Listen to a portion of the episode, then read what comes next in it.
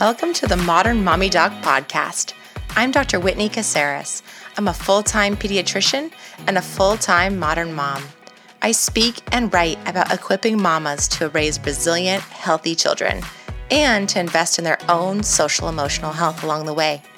Each week, we'll give you the practical tools you need to win at parenting without losing yourself.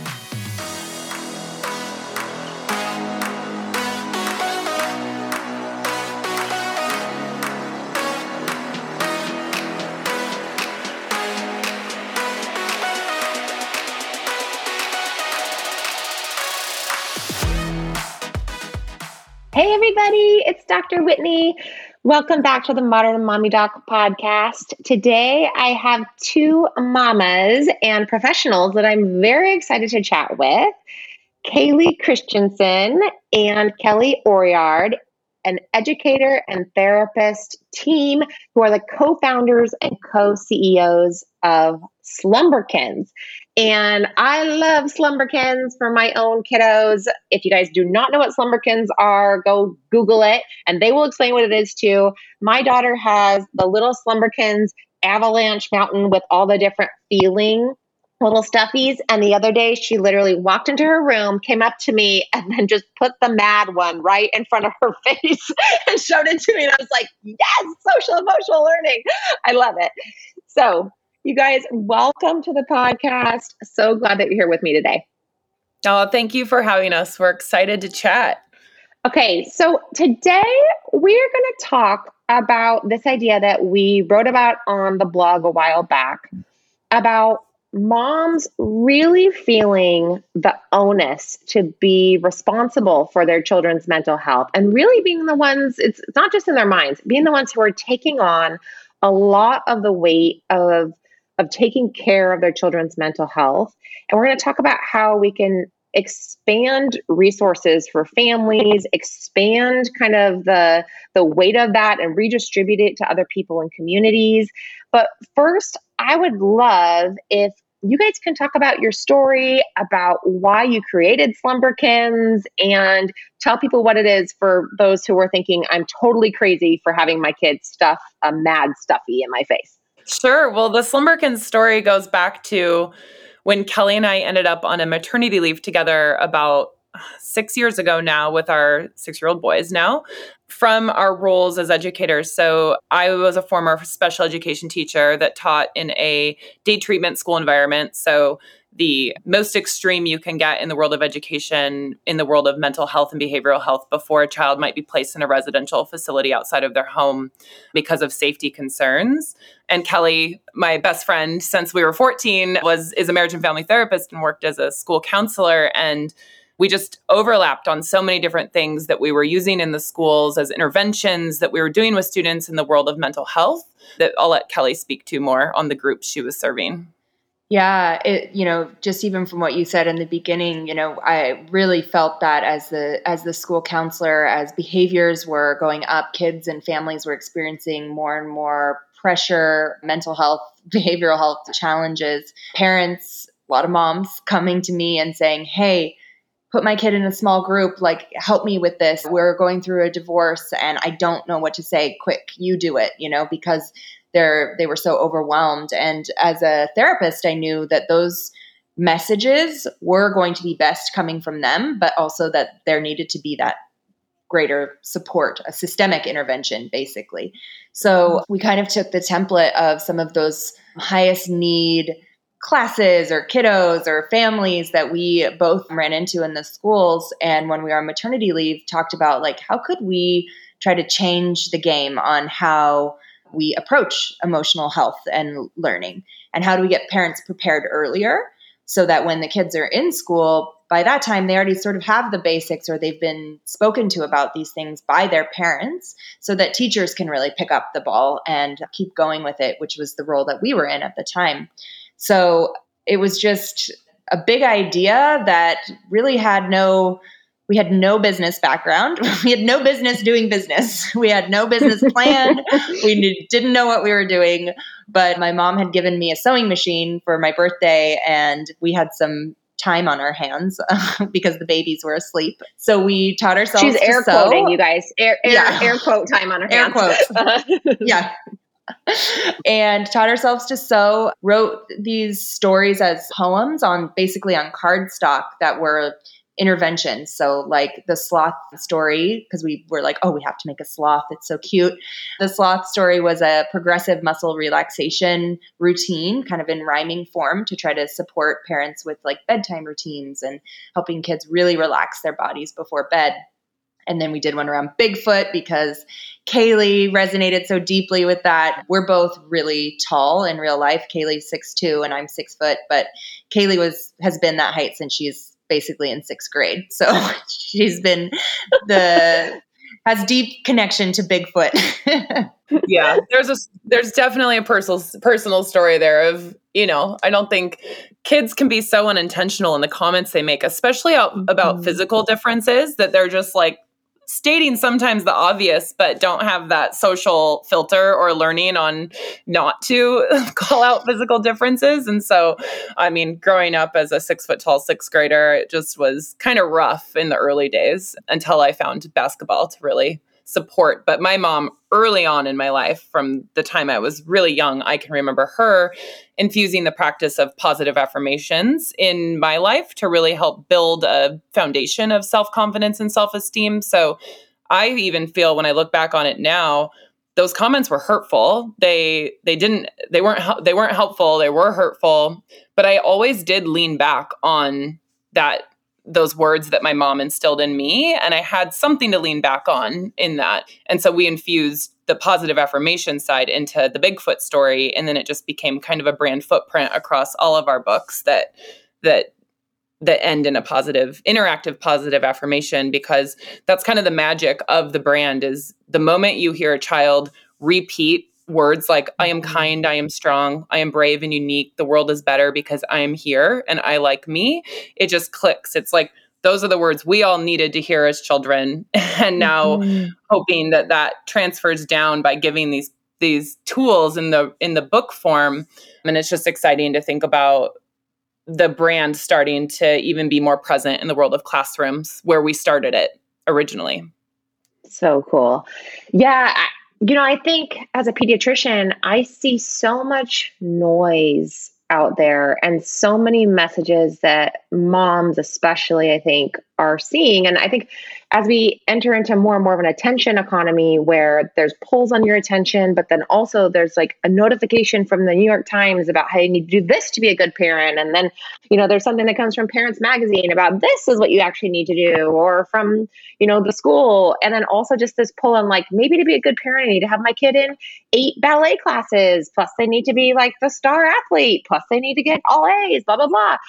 And really, what you guys are doing in my mind, is distilling it down to helping parents see firsthand what's the most important thing they actually need to teach their kids or that they need to focus on with their kids. Because when you hear that back from your child, like that affirmation back from your child, you're like, whoa, yes, okay, I'm doing it.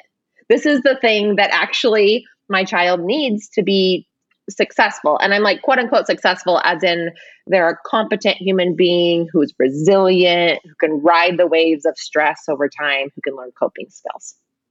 Yeah, definitely. And I think that's the trap that, uh, you know, I think a lot of people fall into, you know, myself included as a mom, when you start mm-hmm. trying, you feel insecure or you feel worried and you feel like other people know more than you. And so you reach out for information to support yourself. But at the end of the day, parents are the experts on their children. The connection that they have with them is the most important thing that they can give their child, right? Recognizing their child's inner world, speaking to the love that they have for them no matter what. And then teaching those skills of things that you might learn or find interesting to support your child. But that connection piece is what everything else is based on. And so that's where our brand really focuses in, in helping parents feel very secure in that they are bringing that forward and they have those tools to do that and then how is it now being dispersed into classrooms and into schools? How is it now reaching kind of that next step beyond parents? And let me pause before you answer that.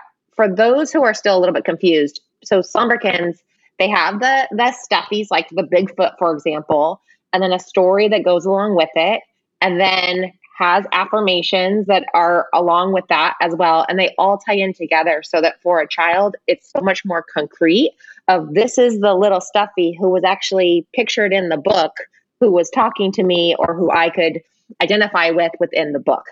Is that the best way to explain it? Would you guys say?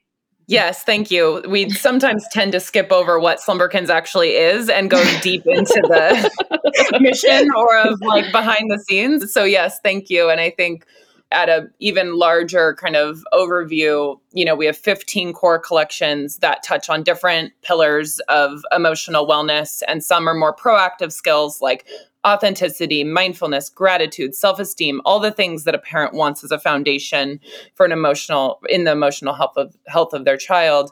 And then we have the more you know, kind of use cases, situations like we have a collection for grief and loss. We have one for coping with stress and anxiety, conflict resolution.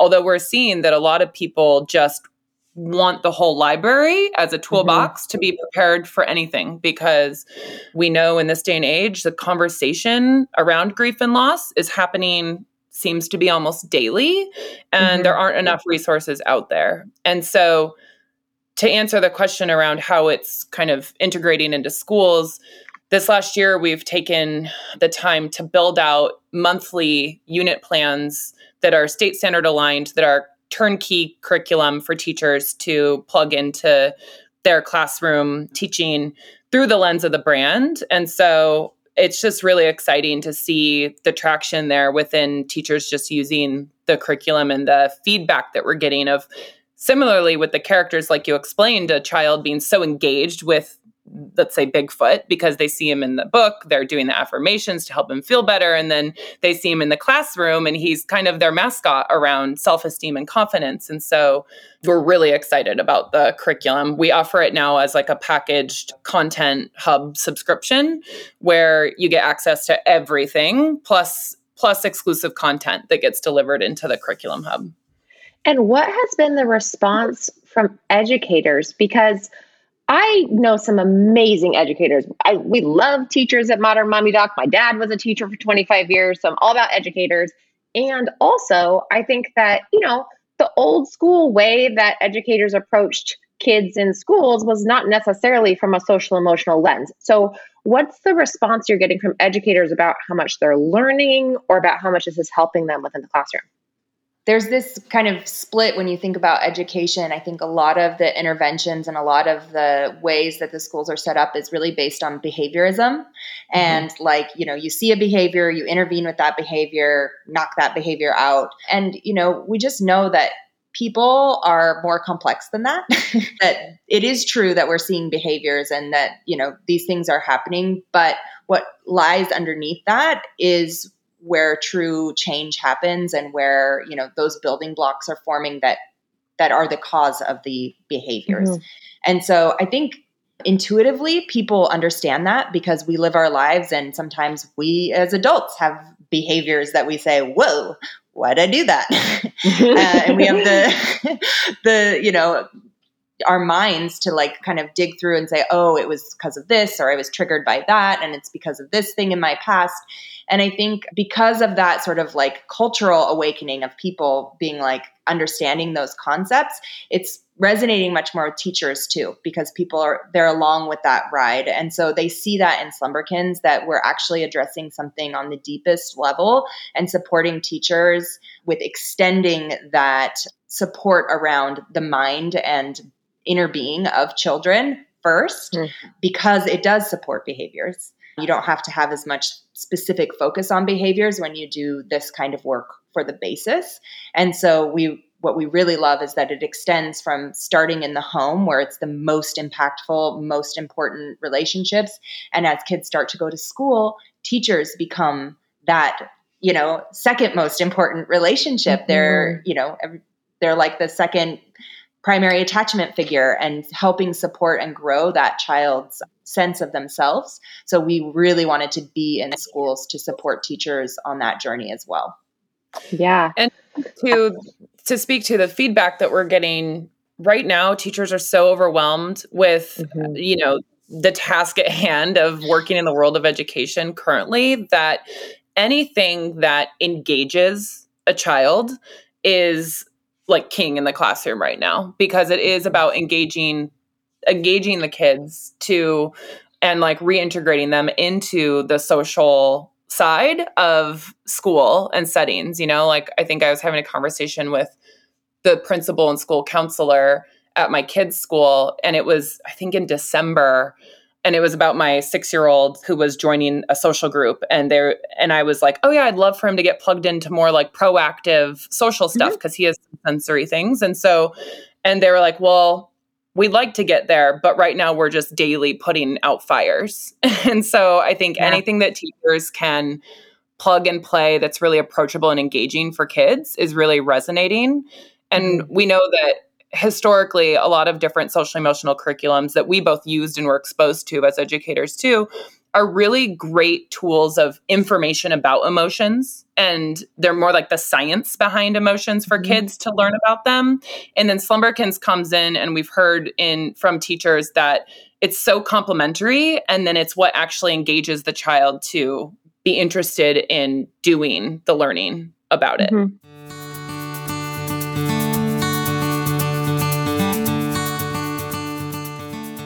You know how, like in high school, you could join different clubs depending on your interests or things people were into? I wasn't really that much of a club person when I was younger, but these days it feels like having a tribe of other working moms around me is so, so valuable.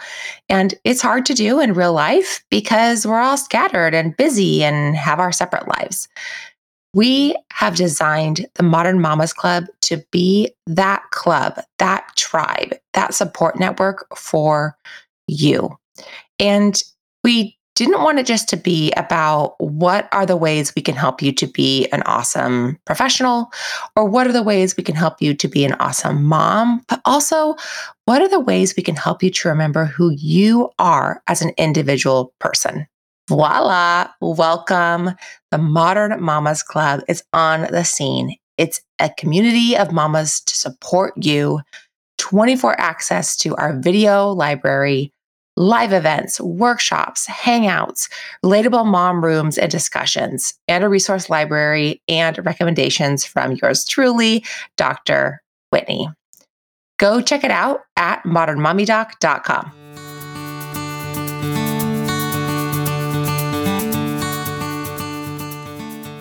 What I love about when educators take on social emotional wellness training for kids is that it really normalizes it.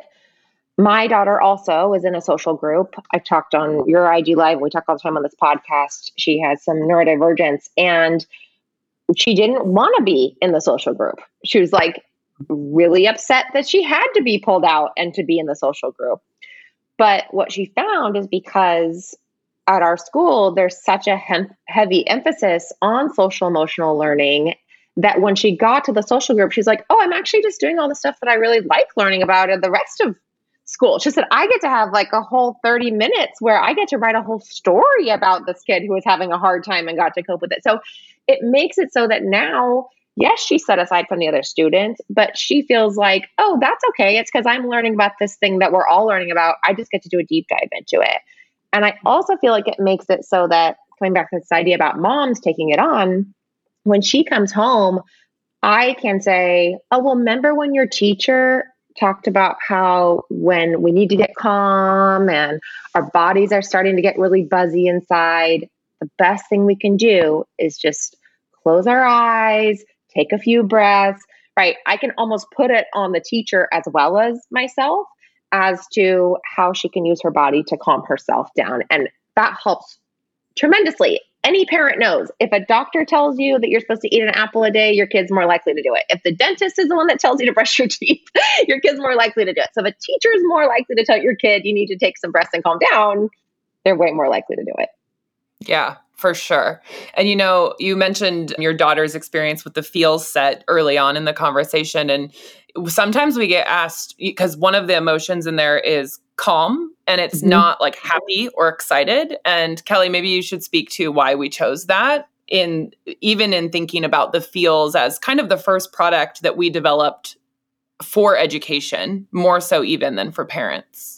It's stemming out of the mindfulness collection, but when we think about the feelings that often are the most hard to sit with, the most uncomfortable, you know, we don't believe in any mm-hmm. bad feelings, but you know, the ones that get in the way or really are uncomfortable were the ones that we focused on and so there's scared, mad, sad, worried, and calm in the set. And we really wanted to bring it to the place of at the end of the story, Yeti is getting to a place of calm, which mm-hmm. is just that baseline place of mindfulness, hopefully, and in approaching the world with having taken care of these feelings that were difficult to get to know.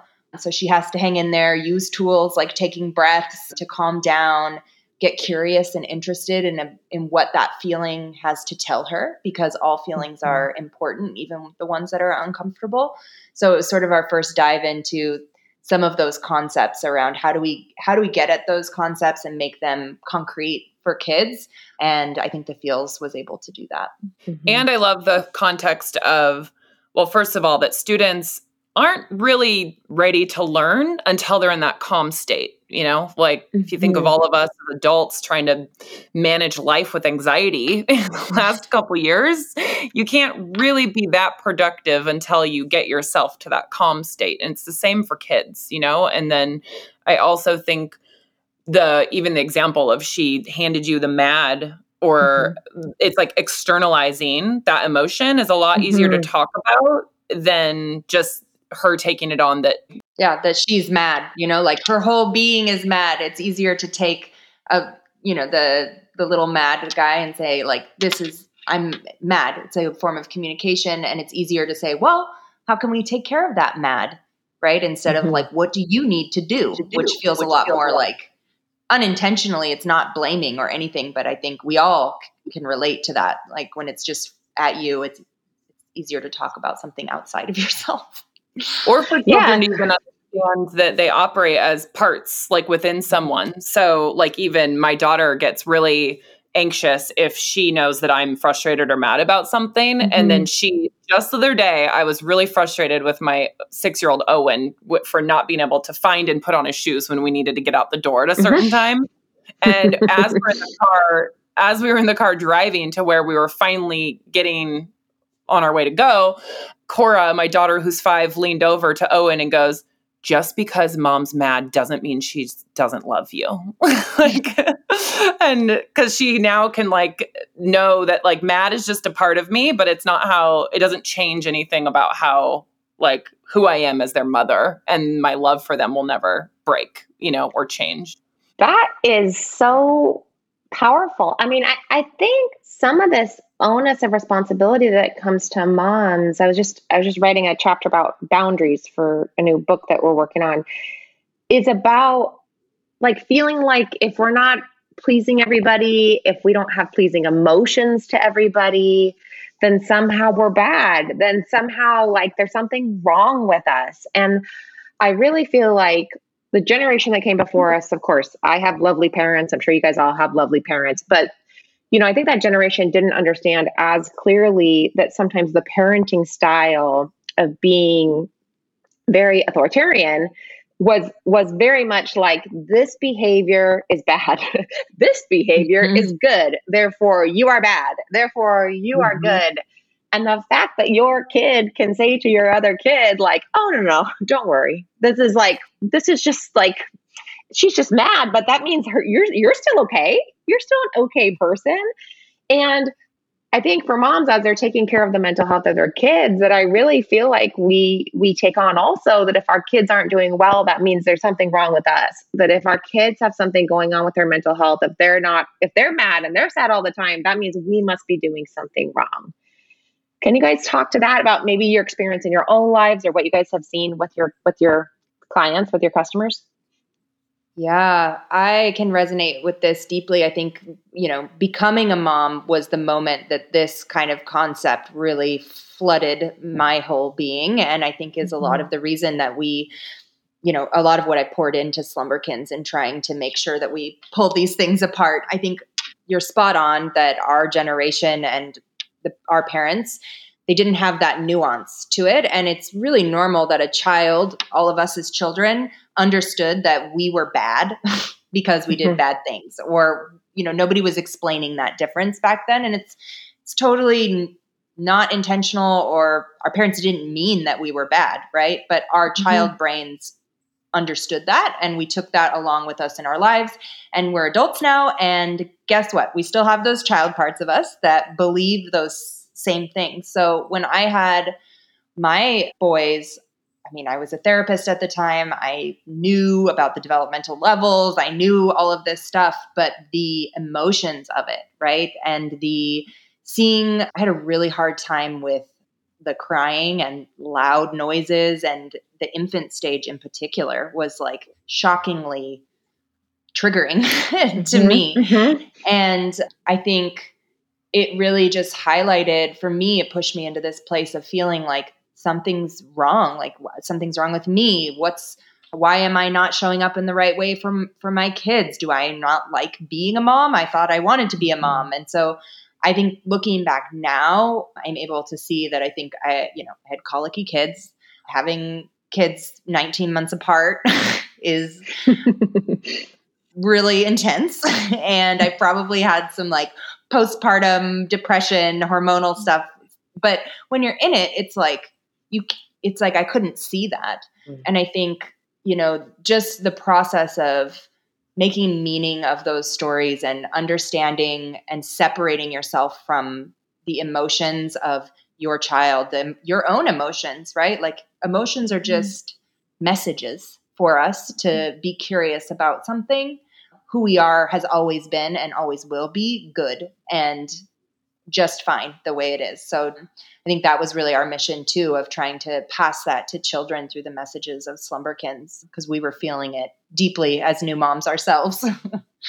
yeah, I mean to speak to even the personal experiences of, you know, we it as the owners and founders of Slumberkins, it's a emotional wellness company for children, you know, it doesn't go to say that our own kids don't have their own struggles, you know, and you know, personally Kelly and I engage in therapy weekly. We see a marriage and family therapist for ourselves, for our friendship as platonic in this platonic marriage of co-founders. and I feel like both of us have gone on this journey of emotional growth and wellness where we're probably in the strongest emotionally healthy place than we've ever been, just even as individuals. And me personally, I've gone through quite a roller coaster behind the scenes of going through a divorce back in early, late 2019, tw- throughout 2020.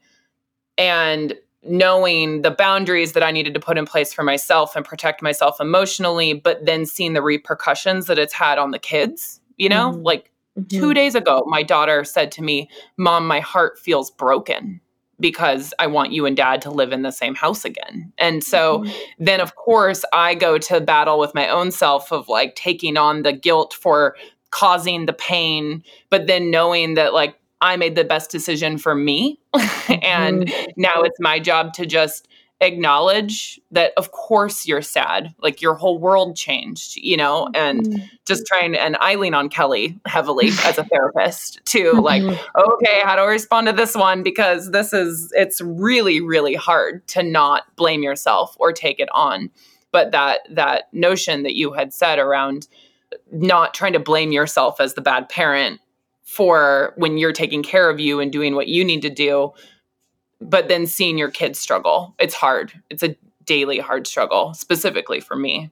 Thank you so much for being really vulnerable here because that's what helps our moms is to see that people who even who are therapists, even who are educators, even who started a whole company around this, even me as a pediatrician who talks about this ad nauseum, still struggle. I had to take my daughter for objective evaluation for high functioning autism and ADHD the other day because she's finally kind of at that age.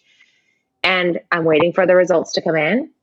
And I'm sitting here like battling with myself about like, well, if she has autism, that will mean it's not my fault because autism is a thing that's like not anybody's fault.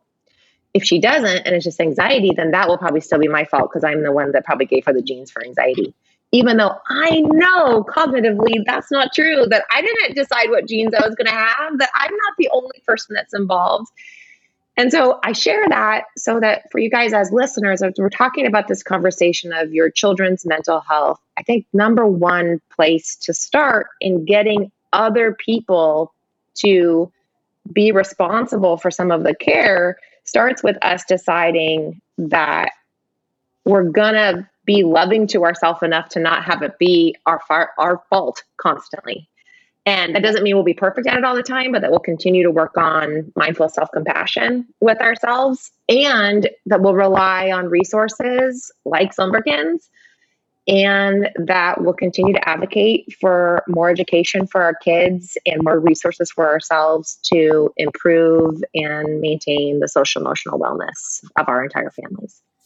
Yeah. You guys, thank you so, so much for being here today. I know this is going to help moms to lift some of that blame off of their shoulders and find resources that really help. Can you tell our audience where they can find out more about Slumberkins? Yes, slumberkins.com. But then I would say that we have the best community in the Slumberkin Social Facebook group full of moms that love to find community online to speak about the mental health side of their children. And then, of course, on Instagram, both at Slumberkins and Slumberkins for Educators for those teachers out there that are looking for more resources.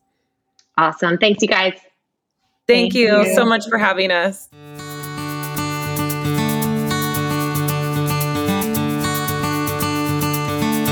Hey, Mama, if you want more of the Modern Mommy Doc podcast, make sure that you click subscribe so you don't miss any episodes.